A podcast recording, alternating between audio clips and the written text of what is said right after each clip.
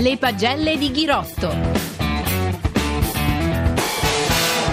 Buonasera la Moto 1, Massimo Ghirotto. Buonasera Maurizio, buonasera. Effettivamente avrei messo 5 stellette in questa tappa perché era la, una delle tappe che mi sarebbe piaciuto molto. 5 stellette nonostante insomma, non, non fosse una, una, tappa molto molto eh, con grandi asperità, però poi alla fine, alla fine insomma, è uscita la fuga lunga, l'arrivo, l'arrivo era sicuramente nervoso, il gruppo non ce l'ha fatta rientrare, stavo dicendo a Giovanni Scaramuzzino che ne stiamo vedendo tante di fughe.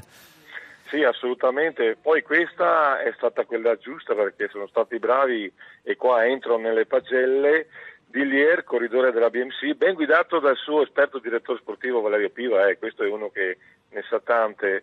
Allo sprint ha superato i compagni di avventura, Stuyven e Posterberg veramente bravi a creare la fuga giusta Maurizio e tenere un vantaggio sufficiente per giocarsi la vittoria sullo strappo di Terme Luigiane. Direi che un bel voto li meritano tutti e tre perché poi si è trattato di qualche energia in più ma la fuga è stata importante.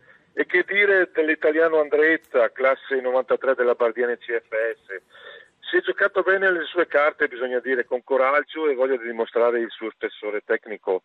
Un quarto posto, Maurizio, che stimola l'autostima e la consapevolezza che si può fare comunque di più. Voto, un bel voto, un voto 8, proprio anch'io stimolo il ragazzo. E poi passo ai bocciati.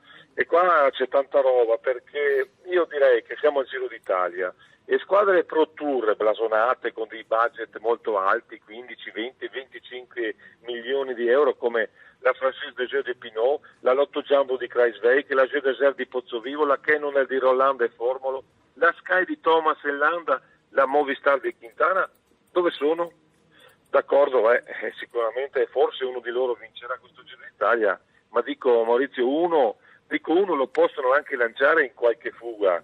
Per tutte queste io gli do un bel 5.